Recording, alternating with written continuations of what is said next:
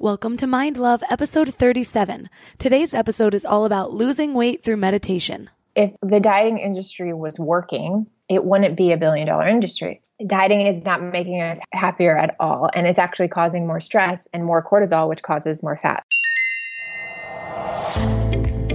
Turn up your frequency with Mind Love. Bite sized brain hacks for seekers, dreamers, and doers. It's time to give your mind a little love with your host, Melissa Monte.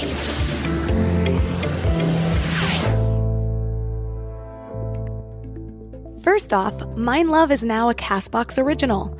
Castbox is the fastest growing, highest rated podcast app on both iOS and Android, where you can get all of your favorite podcasts. It has a super clean layout, and you can create playlists and download episodes to play offline. It's my personal favorite and where I listen to all of my podcasts. Don't worry, you can still listen to Mind Love wherever you get your podcasts, but I hope you'll give Castbox a try. Second, don't forget to subscribe on whatever podcast platform you're listening on, and leave a review if you can. Reviews really help to entice more amazing guests, plus, it helps me grow the show, which ultimately helps me give more value to you guys. Food and eating are pretty weighted issues. See what I did there? Which explains why my episodes around this have been some of my top episodes. When it comes to food, we're kind of punched in the face from all sorts of angles. First, 70% of our food is processed. Processed foods are a problem for so many reasons. They're high in sugar, they're low in nutrients, they don't digest very well, they have all sorts of artificial ingredients in them, and they're engineered for overconsumption, meaning they actually have addictive properties in them. Food isn't the only problem, though. There's also pressure from the media and now even social media to have this perfect photoshopped body type. As hard as I try not to let this bother me, it just does. That type of exposure gets in your head. And then there's our deep seated emotional issues from all the crap that most of us have gone through in our lives. And we wonder why food and eating carry so much weight. If we aren't aware, these things can consume us. We've talked about food before, but today's episode is a little different because we're going to get into the research of the results. And this isn't just about body love, even though that's such a critical component. For a long time, I thought recovering from my eating disorder meant that I had to just accept that my body was going to be bigger because I was finally keeping food down. But research shows that mindfulness and meditation can actually help you lose weight much more effectively than dieting. And that's what we're going to learn about today. I'm especially excited for today's interview because this is just a really amazing person that I've looked up to for a while now. Our guest today is Sarah Ann Stewart. She's a certified holistic health practitioner with a focus on permanent weight loss. So today, three key things you will learn are why obesity is still rising even though we have more nutritional information than ever, the importance of subconscious reprogramming, and the effects mindfulness and meditation have on the physical body. Before we dive in, I want to invite you to sign up for the Morning Mind Love. You'll get short daily reminders of your own beauty, worth, and power so you can start each day with a positive mindset and keep your vibes up between episodes. To sign up, visit mindlove.com and sign up right there on the homepage. You'll get some amazing free gifts when you do. First, you'll get our exclusive Powerless booklet, which is an awesome free booklet based on proven principles from the most successful people and some of our favorite guests. Plus, you'll get a free guided affirmation meditation set at the miracle tone, which is known to help attract love, health, and abundance into your life. The layered affirmations perfectly tune your frequency for personal transformation. So be sure to head to mindlove.com to sign up. Or if you're out and about, just text the word morning to 33777. That's morning to 33777. Now let's welcome Sarah Ann Stewart to the show. Hi, thank you so much for having me. It's such an honor to be be here today. Let's start with your story. How did you get into the work that you're doing now? Yeah, I would love to share my journey. And a lot of it is really a reflection of the work I do today. So, to backtrack to my childhood, I grew up in a really holistic environment, so much so that when my father was diagnosed with the heartbreaking news of terminal cancer, he decided to not use Western medicine and to fight back with alternative medicine. And within seven months of going on a vegan diet and using supplements and doing some treatments out of Germany, his cancer was completely gone. I remember at the very same time I was being scouted to model. And after working in the fashion industry for 10 years, I ended up developing a series of eating disorders. And so I had this very like different view on food. On one hand, I was really, really seeing how food could heal the body and how it could impact the body. And on the other hand, for me, I was seeing how food could be detrimental and almost cost me my life. And so there was a lot of guilt and shame around the fact that I grew up in this holistic environment. And yet I was using food to control and to basically use it as a way to make money. And so after almost dying, after being told by a doctor, you're going to lose your life, I decided to leave the fashion industry and go back and study nutrition the problem with that was as I began to dive into this nutrition knowledge, my anxiety and fears around food didn't go away. So the more nutrition information I got, the anxiety actually got worse. And what I learned throughout this process is that the reprogramming of subconscious patterns around food can't be healed through more nutrition information. It has to be healed through meditation and mindfulness and reprogramming subconscious thoughts and really looking with where those patterns were coming from to begin with. And so I decided to shift my model of my coaching practice from nutrition based to meditation and mindfulness based. And it's been incredible to see the results from my clients and then also my own healing and the ability to let go of my eating disorder once and for all. So it's been a long journey, but so happy to be doing the work I do today. You had the holistic background that I wished I had in my childhood. But what's interesting is that both of us still ended up with eating disorders and fathers with cancer. So it's easy to think, what if this had been different? Or if only this had been different, then I would have been different. But obviously, that is not always the case. And I can also relate to over educating myself on nutrition. It was like I took my obsessions around food and just moved them around a little bit, put them in new little boxes. I mean, I'm all about educating myself, but the feelings of anxiety and guilt didn't go away until I changed my relationship with food. And that only happened once I changed my relationship with myself through self love and facing the root of the problem. Yeah, it's such a powerful place to get to where you recognize that the food is just one piece of the big puzzle. And we start with food and nutrition. And a lot of people, there's a quote that says, if you're lost, start with nutrition. And I'm kind of debunking that and like, start with mindfulness, start with meditation, start with yourself because we can look at so many different protocols, so many different people. There's hundreds of coaches that are doing amazing work. But if we believe that their protocol is going to work for us and then it doesn't, there's more shame and guilt in that than actually just looking within, figuring out what it is that works best for you, intuitive listening, intuitive eating, and mindfulness. And that process is done best when we start with that versus the other route. When I first started to face my eating disorder and really commit to making the change, the way I thought self love needed to come in was to learn to love my body even though I'm going to be bigger. That has to happen, right? I'm throwing up all my food right now, so if I keep it in, that's all these extra calories. As a side note, this was not the case. It actually became easier to regulate my weight once I was finally allowing nutrients to actually absorb into my body. And in your programs, it's not just about loving your body no matter the size. You've actually helped a lot of people lose weight and give up dieting for good. So is meditation really your secret? well, I consider meditation one of the best health and wellness hacks of all time. But I really feel like for weight loss specifically, it is one of the most powerful things you can do and you can do right now. So a lot of people wonder how sitting can actually burn calories, right? Well, I'm not doing anything, so how is this going to help me lose weight? Well, the, the interesting thing is that now we're seeing how meditation actually impacts the physical body. So it impacts chronic pain, heart health, hormones, immunity, decreases inflammation, gene expression, all the things that we want to improve in our physical body. So that's the first part. The second part is that and neuroscientists are seeing how meditation and mindfulness actually rewires different parts of the brain and specifically for weight loss. So it impacts our current habits, our thoughts, our beliefs, feelings. And so for example, when we improve our loneliness, right? When we when we go home and we're lonely, sometimes we eat, but when we become more hopeful, those sort of triggers and cravings aren't going to happen as often.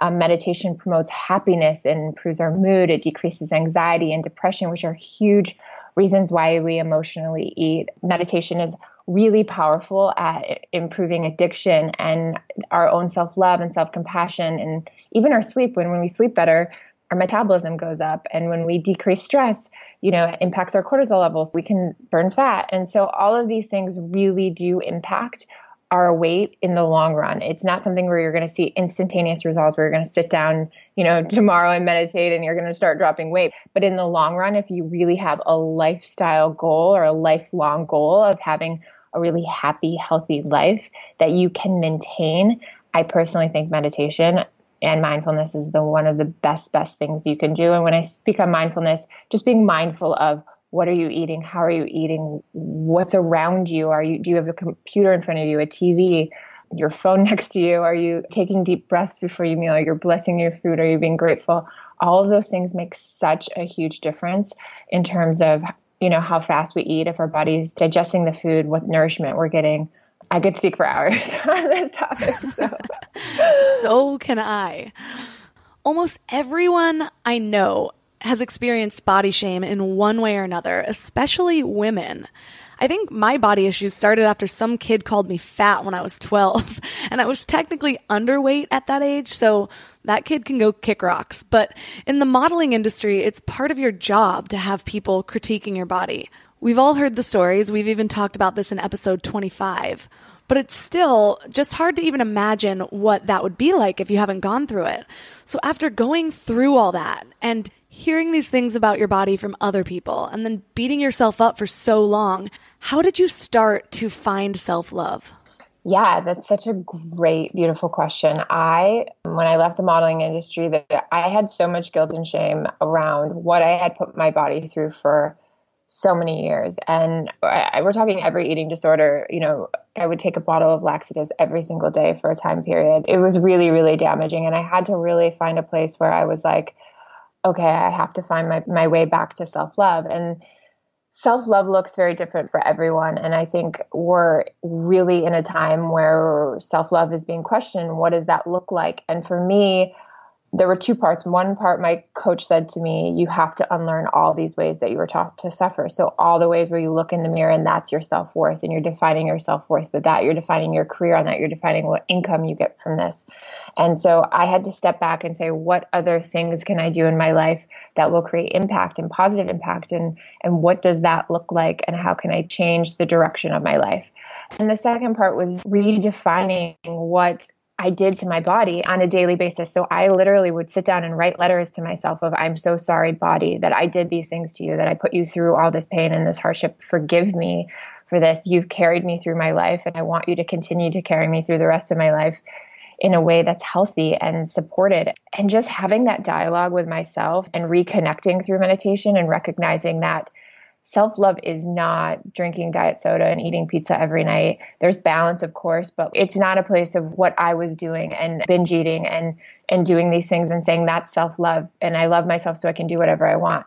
I personally have found that that's not self love. Self love is this idea where, for me, and what I found is I love myself exactly as I am. I can love my body today, but yet I still want to grow. I still want to create a better life for myself. I still want to get stronger. I still want to make sure that I'm not damaging my microbiome and my gut and inflammation and acidity and all these things that basically cause chronic sickness down the road. I actually want to take care of myself. And taking care of yourself looks like eating clean, movement, community, friendship, family, love, connection, joy, creativity, all of those things from what I've learned and what I feel internally, that's a place of self-love. And so that was the road I went down was how do I crowd in and add in all the really beautiful things back into my life so that I'm not depriving myself or my body. One of my past guests, I believe it was Cole Whitty in episode 27, she said that with everything you consume, whether it's food or even media, you should ask yourself, will this cleanse me or clog me? It's just such an easy little reminder. And you don't have to be perfect 100% of the time, but use the 80 20 rule. At least 80% of what you choose for your life should be cleansing. Because if you choose too many things that are clogging, you lose control. And then we wonder why we're stagnant or stuck. I believe the same thing. I believe that there's a very beautiful space for balance, of course, and harmony. and just understanding what that balance is for you. Like, I know personally, gluten and dairy do not sit well with me. Am I willing to take the pain of that the next morning? Sometimes, yes, for my birthday or a cake or something like that. But most of the time, I know the damage that's going to do to my body, and I'm just not willing to do that to myself anymore because for me, that's a place of self sabotage where I'm like, I don't feel well the next day. And so I think looking at how do I keep the energetics of my body as high as possible all the time and vibrationally in a place that just feels really good because when we feel good, people around us feel good, we create more, we vibrationally attract better things to our lives. It's very cyclical and that energy isn't created or destroyed. So whatever we're vibrating really, really comes back to us. Let's talk about where subconscious reprogramming comes in because it's a big part of your practice. Why is this so important? Subconscious reprogramming is basically this idea that, you know, scientists and specialists now say that, and they have for a while, but that the subconscious is 95% of our life choices. Basically, that our conscious mind, even if we want to make a good decision, let's say you're coming home from work and you want to reach for the greens in your fridge that your health coach brought over, your subconscious mind is basically impacting your decisions. So, are you actually going to stop at fast food on the way home? And then we feel guilt and shame because we don't feel like we're in control. And the subconscious mind has been programmed based on childhood, our society, social conditioning, media outlets. Um, we've been really taught how to feel and think. And it's so interesting that we really have to look at okay, this idea of, for example, trendy is trustworthy, right? What is the next celebrity doing? What are we seeing on the front of a magazine? Oh, they're doing it, so it must work for me. And so that's just one idea of this idea of like being programmed, right? That there's instantaneous results and we can lose 10 pounds in seven days, and that because Kim Kardashian did it, we can do it. And that idea, those ideas that have been programmed in us really dictate our decisions. And so when they don't work, we feel worse. And so I just love to think of this idea of like, let's reprogram our subconscious in a way that we want to live and the behavior patterns that we want to thrive on. And so we look at, you know, in my coaching practice through meditation, we look at all different ways to do that. And that could be through forgiveness letters, affirmations, recording your own voice and playing it back to yourself there's lots of different ways to do it, but I think it is something that is so overlooked and something that we all need to consider if we want to make the right decisions in the moment that are going to impact us based on what we truly want, you know, not what social conditioning is telling us to want. Reprogramming your subconscious or undoing all the limiting beliefs and little neural loops that we've created through our lifetime so far is so hard.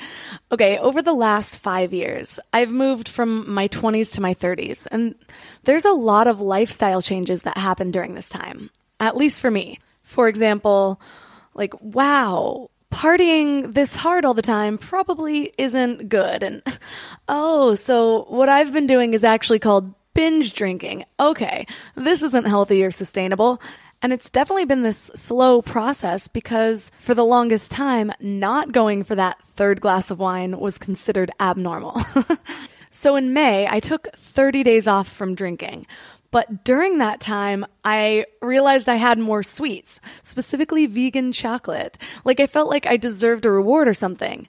But now I'm in the habit of awareness, and it's really uncomfortable because the ways I used to manipulate myself or justify things don't work very well anymore. So I have to face all of my numbing behaviors.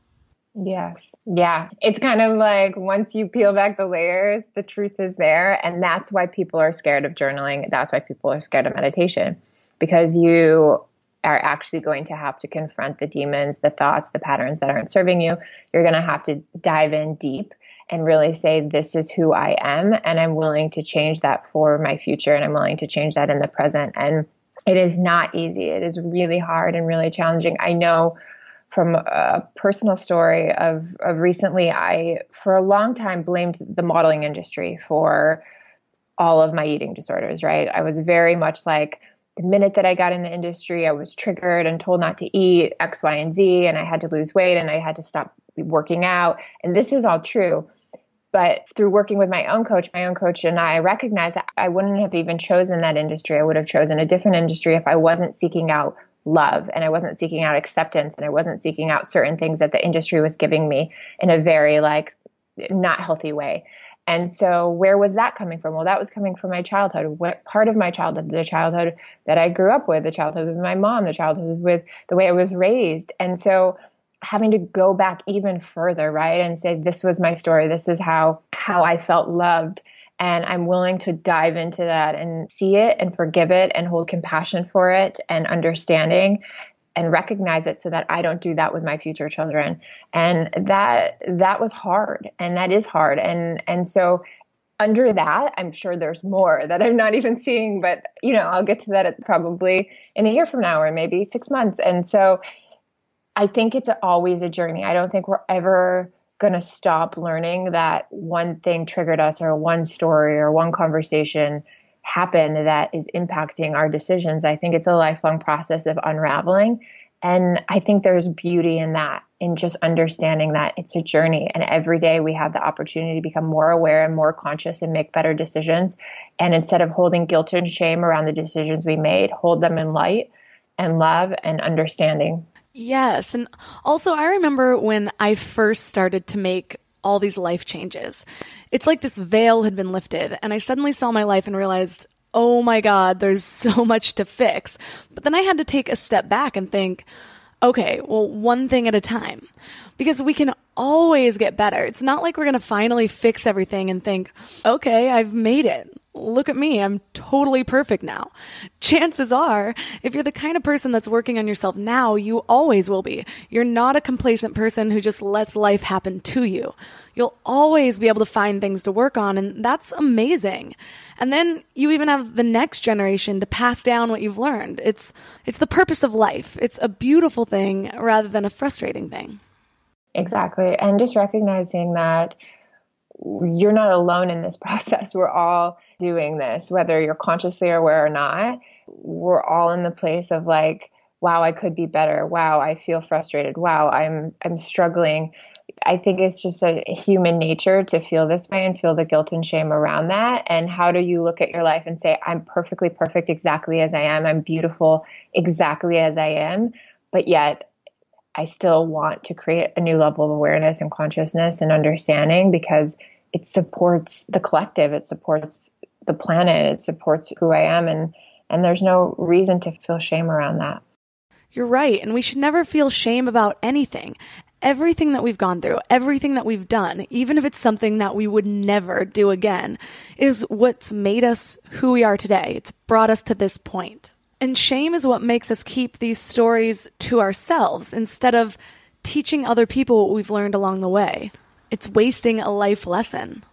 One of the reasons I'm so committed to sharing my story is that it wasn't until I started to hear other people's stories that I really started to make progress and feel less alone. And same with you. You've been through the shit, so it makes you especially qualified to help drag people out of theirs. So, who helped you? Who have some of your greatest teachers been? Yeah, it's so incredible. My father was a public speaker and he taught a lot about psychology and the reprogramming of subconscious patterns when I was growing up. And as a child, I would listen to like Deepak Chopra actual cassette tapes and Wayne Dyer cassette tapes and Caroline Myss and all of the Hay House authors.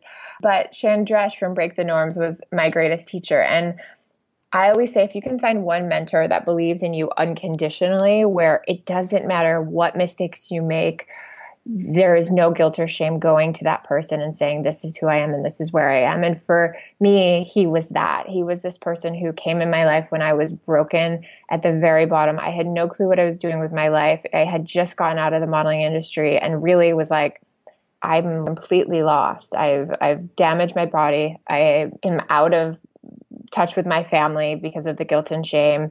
I can't go back to this group of friends because it's just unhealthy. And I had to leave. And he was the one person that stood by my side and said, Someday your life will be different. And I think if you can do that for someone and someone can do that for you, it is so powerful in that regard. And he just started coaching me on everything from relationships to my career to my own personal self worth. And for me, that really impacted who I am today. Listeners, if you're wondering how people end up with these amazing mentors, like, oh, my mentor's the Dalai Lama, how about you? We'll get into that right after we learn about the amazing companies that made today's episode possible.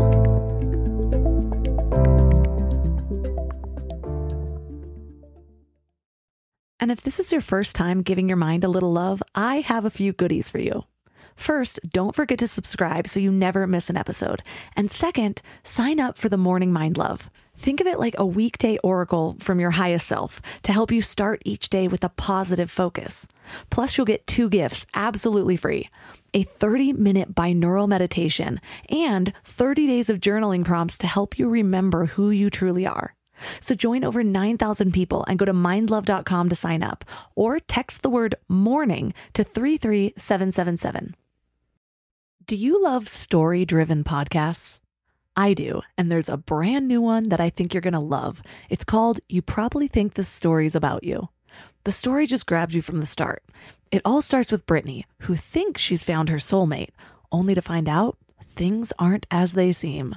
So she goes on a mission to find out the truth, and as she digs deeper, she realizes the guy's a master of deception. But here's the thing as Brittany unravels his lies, she ends up on this journey of self discovery. She starts to see how her own complicated past with addiction, sisterhood, and deep family bonds all have shaped her. And that's when it hits you. This story isn't really about him at all. It's about Brittany finding herself and learning who she really is. Trust me, you'll be hooked from episode one, wondering where Brittany's path will lead her next. It's a story that'll make you look at your own life and relationships in a whole new way. Seriously, grab your headphones and start from episode one of You Probably Think This Story's About You. You'll laugh, you'll cry, and you'll come out feeling heard and stronger. Listen and follow You Probably Think This Story's About You wherever you listen to podcasts. This show is sponsored by BetterHelp. I need to get something off my chest. Sometimes I wake up feeling like I hate everything. Like this dark cloud is over my day, and I look to the past and the future, and everything feels tainted, like this is how it's always been. Those type of days used to last months, and now they're pretty few and far between, and they rarely last more than a few hours. But it can still make me feel like a fraud. I'm sharing this because I know that we all carry around these things that make us feel different or less than. But if we keep them bottled up, the shame spirals and creates more problems than that initial thought. Therapy is a safe space to get things off your chest and to figure out how to work through whatever is weighing you down. For me, just talking things through is hugely helpful, but it's difficult finding friends or family that are unbiased or non judgmental. Therapy isn't just about dealing with major trauma, you know. It's about learning healthy coping mechanisms, setting boundaries, becoming the best version of you. BetterHelp makes it super convenient too. Everything's done online, so you can fit therapy sessions around your schedule. Get it off your chest with BetterHelp. Visit betterhelp.com slash mindlove today and get 10% off your first month. That's betterhelp, H-E-L-P dot com slash mindlove.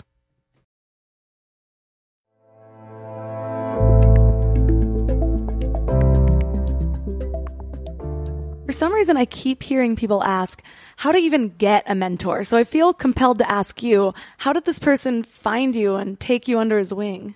Yeah, it's such a beautiful story. I was I stumbled into this conference in New York City and he had happened to have a booth there and I just saw this picture of this man very stressed in a suit meditating and it was kind of like I was just drawn to it because I was like, you could tell this man was like Wall Street, really stressed from New York, but then he was like floating, meditating, and it was kind of this logo that they had, and I was like, this is what I need. I need to be meditating. I'm so stressed right now.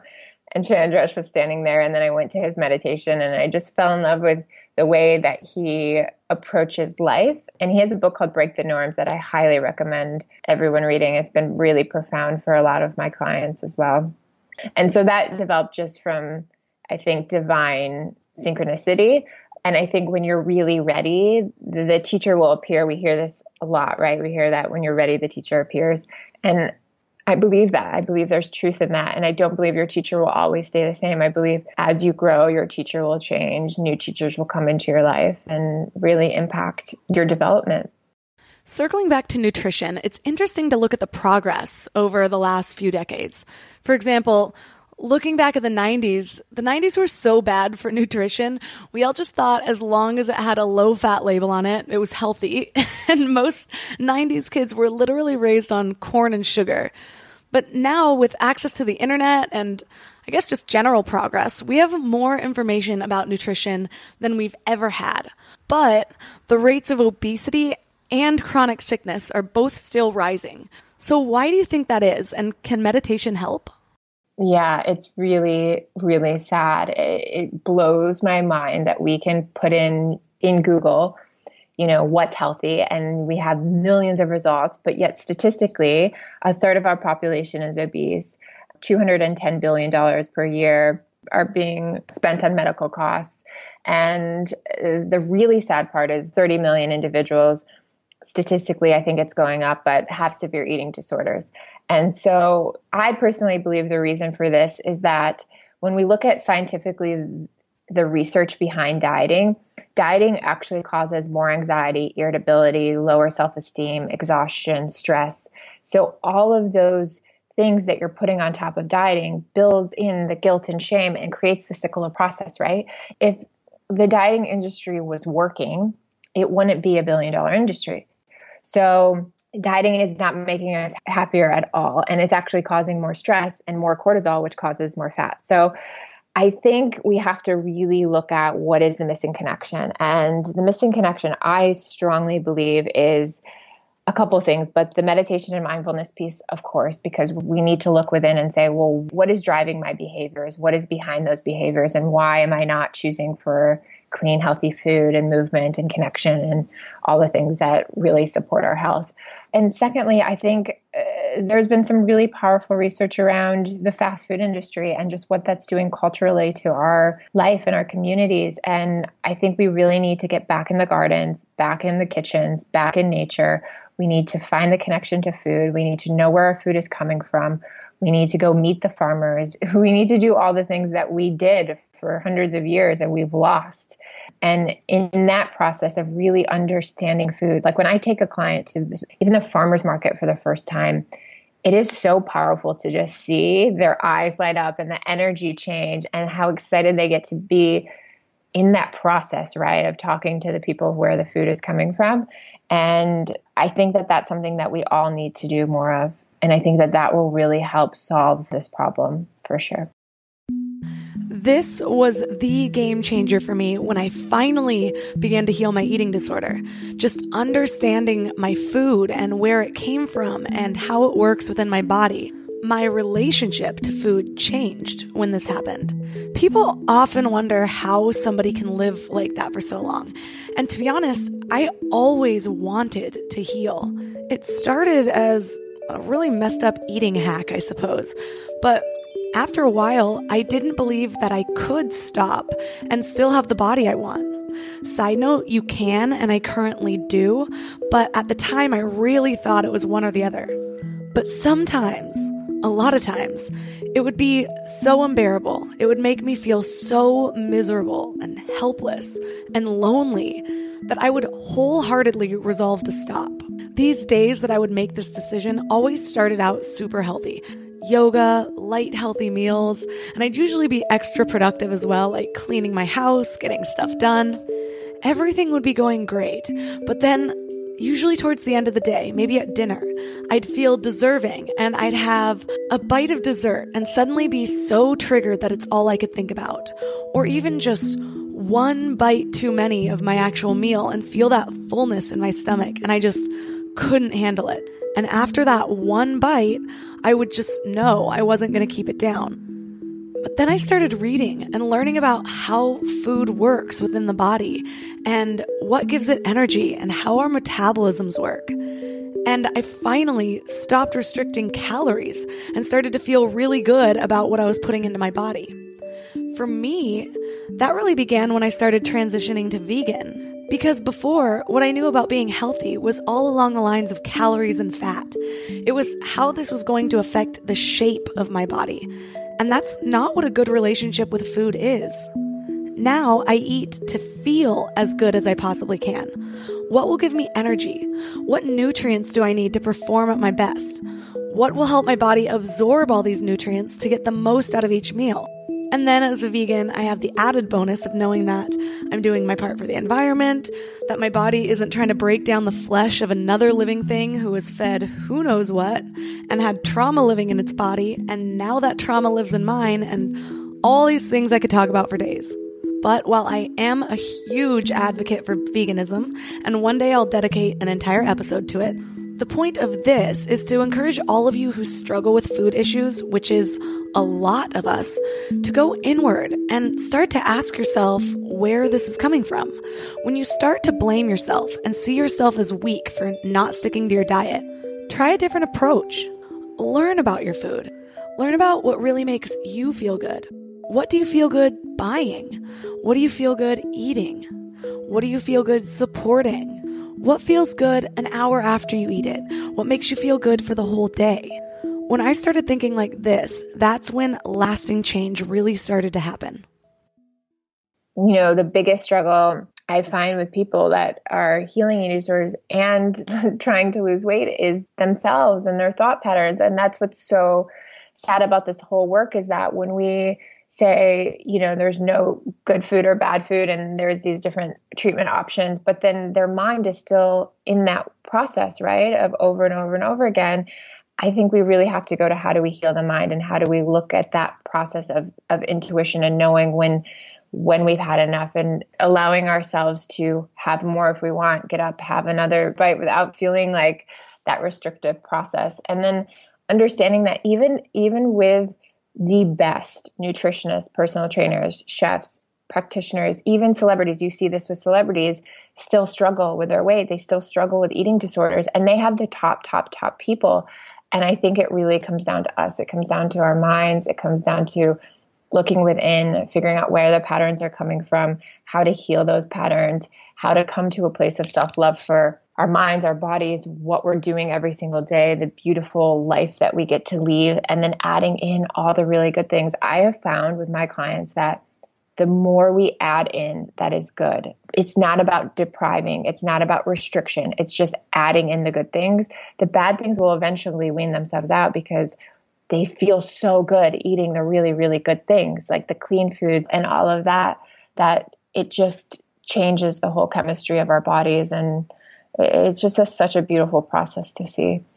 I agree completely. I'm pretty sure the replacement method is the only reason my husband's vegan. He just made one small change at a time until it added up to where he could really feel the difference in his body and realized he doesn't even feel good when he eats the other stuff. So there was less motivation. So it took about a year ish total, but after that, he was just fully vegan. That's amazing. My husband as well. Like when we met, he never had a salad, not once. And I was like, you don't eat greens? Like, what is this? How are we going to date? And then just over time, he's just one little piece of green at a time. And now he's eating huge salads for the entire meal. So it's pretty powerful. So it's interesting because you mentioned celebrities and their top notch personal trainers. Yes, that would be totally awesome to have all that, but I think there's something to be said for empowering yourself. When you're always looking for someone else to come fix you, to fix your weight, to fix your eating, and you're always looking outside yourself, I think a part of you can't help but feel like, I can't do this alone. But if you go inward, then you know that no matter what, this is about me. I can do this. I did this for myself, and I know myself well enough to know what I need. Yeah, exactly. It's, it's so powerful and so exciting when you start to see these other just models for healing right? And these different mindset shifts that that it can be easy and it doesn't have to be so hard and it doesn't have to be so much work and a struggle. And you know i think because everything we feel everything is so hard right? And everything is moving so fast that we put time limits on ourselves and we say we have to lose x amount of weight by x amount of time or if i don't heal these patterns by x date i'm a failure. And i always just come back to this is a lifelong process. I still today have anxiety. I just got my breast implants out, and I can tell you that that month was one of the hardest months of my life. And people, you know, were messaging me, "It's your implants. Like, what's the challenge, right?" And I'm like, I have my identity, my ego, my relationship with my husband, like all of these things are being questioned because of my implants. And of course, he was very supportive, but those stories were in my head and this idea of looking at myself in the mirror without my implants and, and having to have that conversation with myself that my worth is not defined by two pieces of plastic that are inside of me it's defined by my impact and and all the things i do and it was such yeah it was such a hard month and uh, yet i have all these tools and i meditate and so i just want to encourage people that it can definitely come back up. It can definitely resurface, and that does not make you a failure at all. You're now the second guest I've had that's removed their implants for health reasons, so I feel like this needs to be addressed. What compelled you to remove your implants? Yeah, so I originally got implants because my modeling career was kind of coming to an end. And I think that's really important for people to realize is that when they look in a magazine and see a woman with implants or see a certain body type, what that person has done to get to that image, just in terms of even makeup and lighting and so forth, is a process and not normal. And so I chose to get them in. I chose to transition my career into more catalog work. I enjoyed having them in. I liked the way they looked. I'm not going to deny that they made me feel better about myself. And two years ago, I started to notice symptoms. A year ago, I started to get really sick. And there's this idea of breast implant illness that hasn't become mainstream until recently, where basically your body starts to reject your implants. You can develop a biofilm around your implants. And there are a lot of women, around 50,000 in a group, that are all very, very sick. And when I found that group, I felt such a relief because I was feeling, again, like such a failure because I'm a health coach.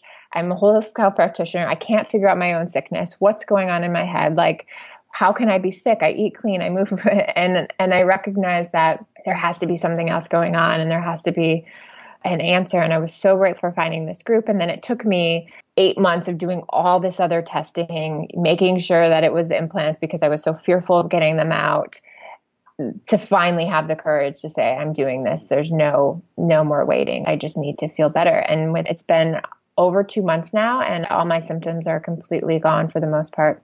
So I would just encourage anyone who who has them or thinking about getting them to really do some research on what can happen after the fact. What type of symptoms are typical or are they different for everyone?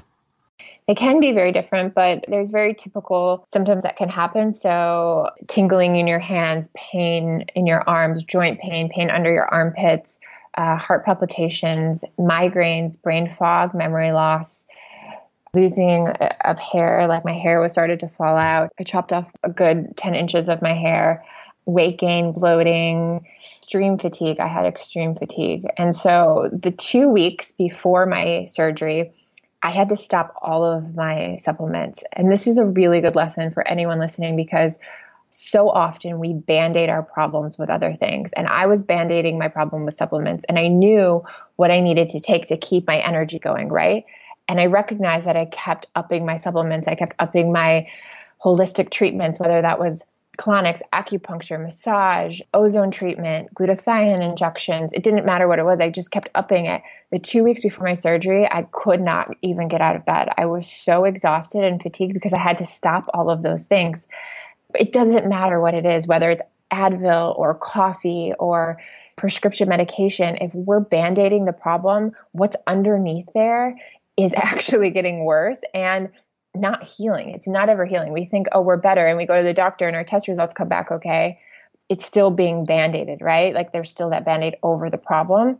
And so I just encourage anyone who's taking something on a regular basis to really think about what it is that you're covering up in the long run because that was a huge lesson for me that I was like, I'm much sicker than I thought I was. It really goes to show you how important it is to be in touch with yourself because without your background, it would have been so much harder to diagnose a problem like that.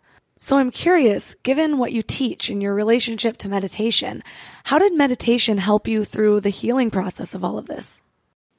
Meditation was huge for regulating my nervous system. I think more than anything, I was in a state of anxiety, mostly because I just don't like surgery. I would avoid surgery at all costs if possible. And so I had a lot of anxiety around my surgery. I ended up working with Chandresh. He gave me very specific mantra, healing mantras to use to basically do two times 20 minutes a day. We recorded one in his voice that I could listen to. And every time I got nervous, I would just put that on and it would regulate my nervous system and bring me down into a place of calm a couple other things I did, which I think are really powerful, was I would do visualization meditations where I saw the surgery center before I went in and I would visualize everything going perfect. I called my anesthesiologist and said, This is how it's going to go. I'm going to start in meditation. I'm going to be doing mantras. You're going to hear me doing mantras.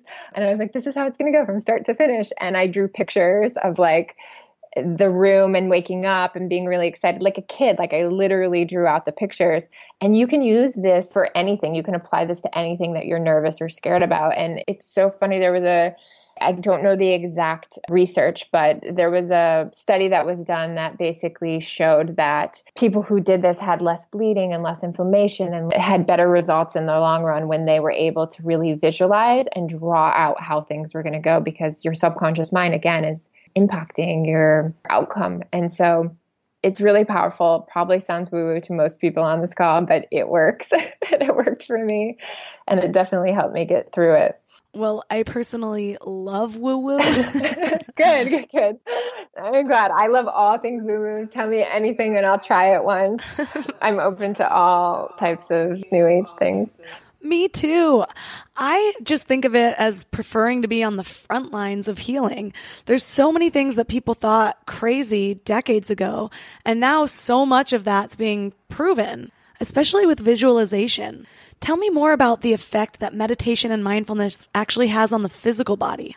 Yeah, so it's really, really powerful in that we see now. I mean, back then, right, meditation was so woo. I remember growing up and we would have yoga and meditation in our basement and all of our neighbors were like oh that's the hippie family. They grow wheatgrass in their garage and have shamans come over. And it was always this like funny thing where we would be doing these things and yet and yet no one really understood the impact. But now we're seeing now we're seeing that you know as i kind of mentioned before that just even chronic pain and the decrease of inflammation is profound and the improvement of heart health and our hormone regulation, let's say you're having issues with your period or just different things that I've seen with women who start to meditate before pregnancy, during pregnancy, after pregnancy.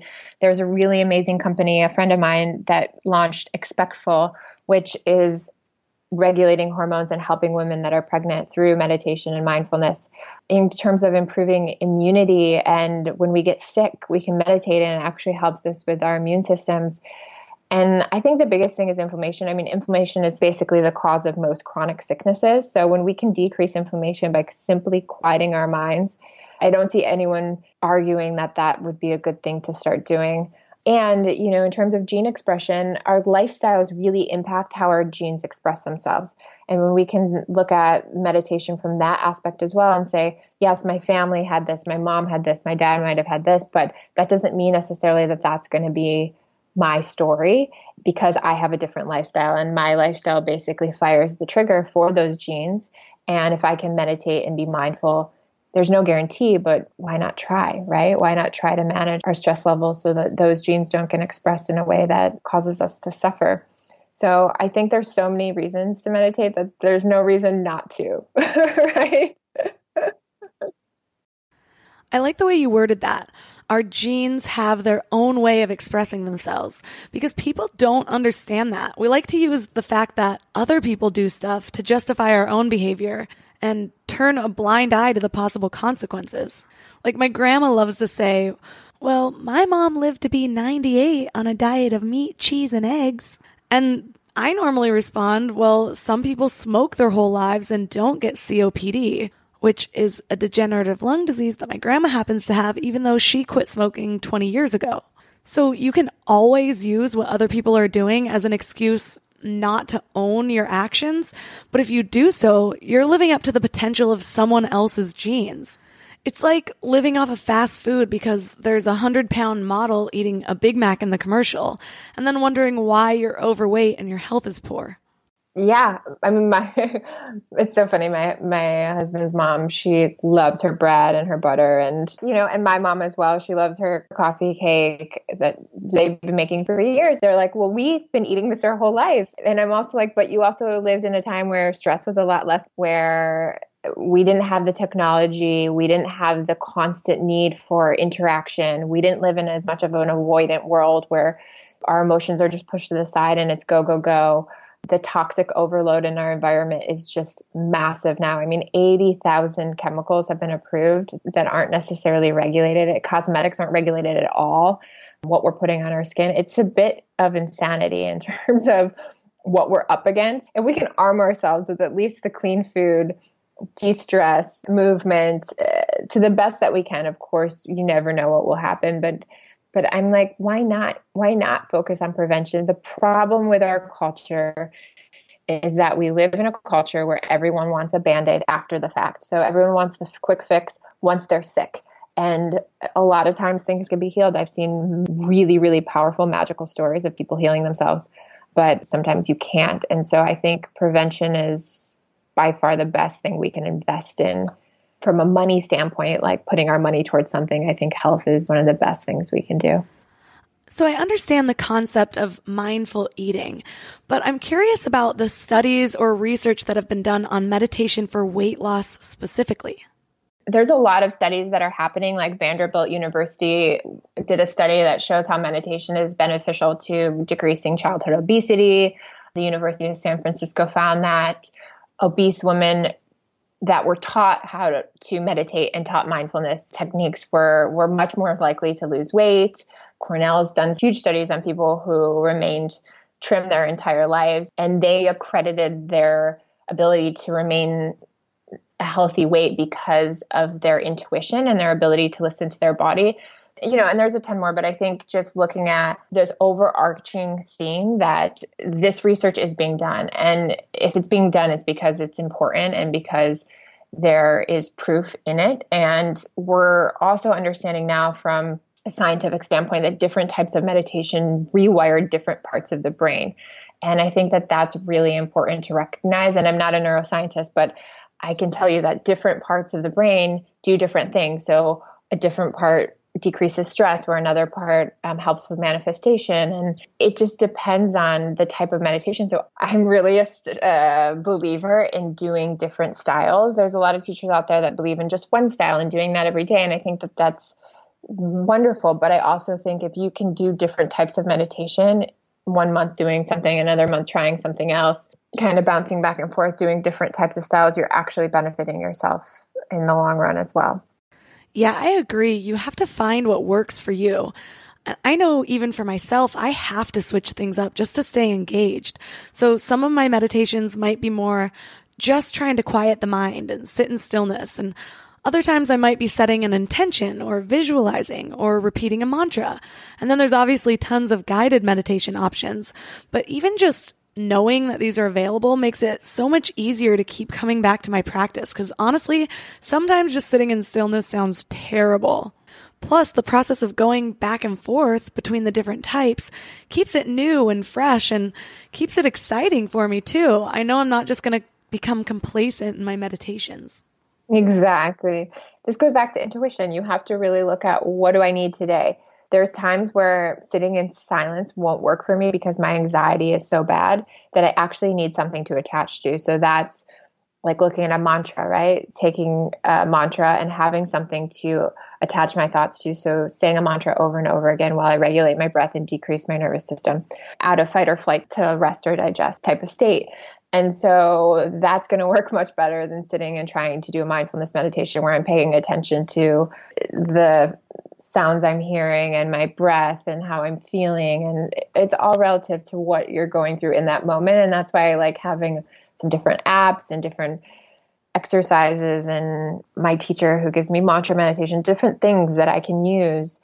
And I call this like a toolbox, right? And I'm sure you have one now too of the different things that you just keep on site that you're like, this is my toolbox to help me feel good all the time, to help me when I need it. And so when I work with clients and they're like, I have anxiety in a dressing room, I'm like, okay, here are the five affirmations for when you're in a dressing room or when I go to dinner with my ex-boyfriend, when I when I look in a mirror, when I'm in a bathing suit and we come up with different affirmations so that they can pull from this toolbox of what they need when they need it. And I think that that is really so profound in that most people feel helpless. They're like I have nothing. I don't know where to turn. But if you can build this toolbox of resources, you always have something to rely on. Well, thank you so much for sharing your story with us and all of your wisdom. For listeners who are interested in learning more about you and the programs you offer, where can they find you online? Yeah, thank you so much for having me. It's been such a pleasure and an honor to get to know you. I would love to connect with anyone that is listening or has more questions about any of this content. My website is sarahannstewart.com and my Instagram is the same, Sarah Ann Stewart. So DM me, connect with me. I would love to hear from anyone with questions. By the way, guys, if you Google meditation for weight loss, the very first result will be a Forbes article by Sarah Ann Stewart because she's basically a badass. For all the links mentioned in this episode, go to mindlove.com slash 037. Don't forget to hit subscribe, and thank you so much to all of the listeners who left a review on iTunes this week. They mean so, so much to me, and they really help the growth of the show. If you love the little boost of positivity you get when you listen to Mind Love, you might be interested in signing up for the Morning Mind Love, where you'll get short daily reminders of your own awesomeness to start each day in a positive mindset. As always, thanks for giving your mind a little love today, and I'll see you next week. Thanks for tuning into Your Higher Frequency with Mind Love. Head to mindlove.com for a free gift to keep your vibes up until next week.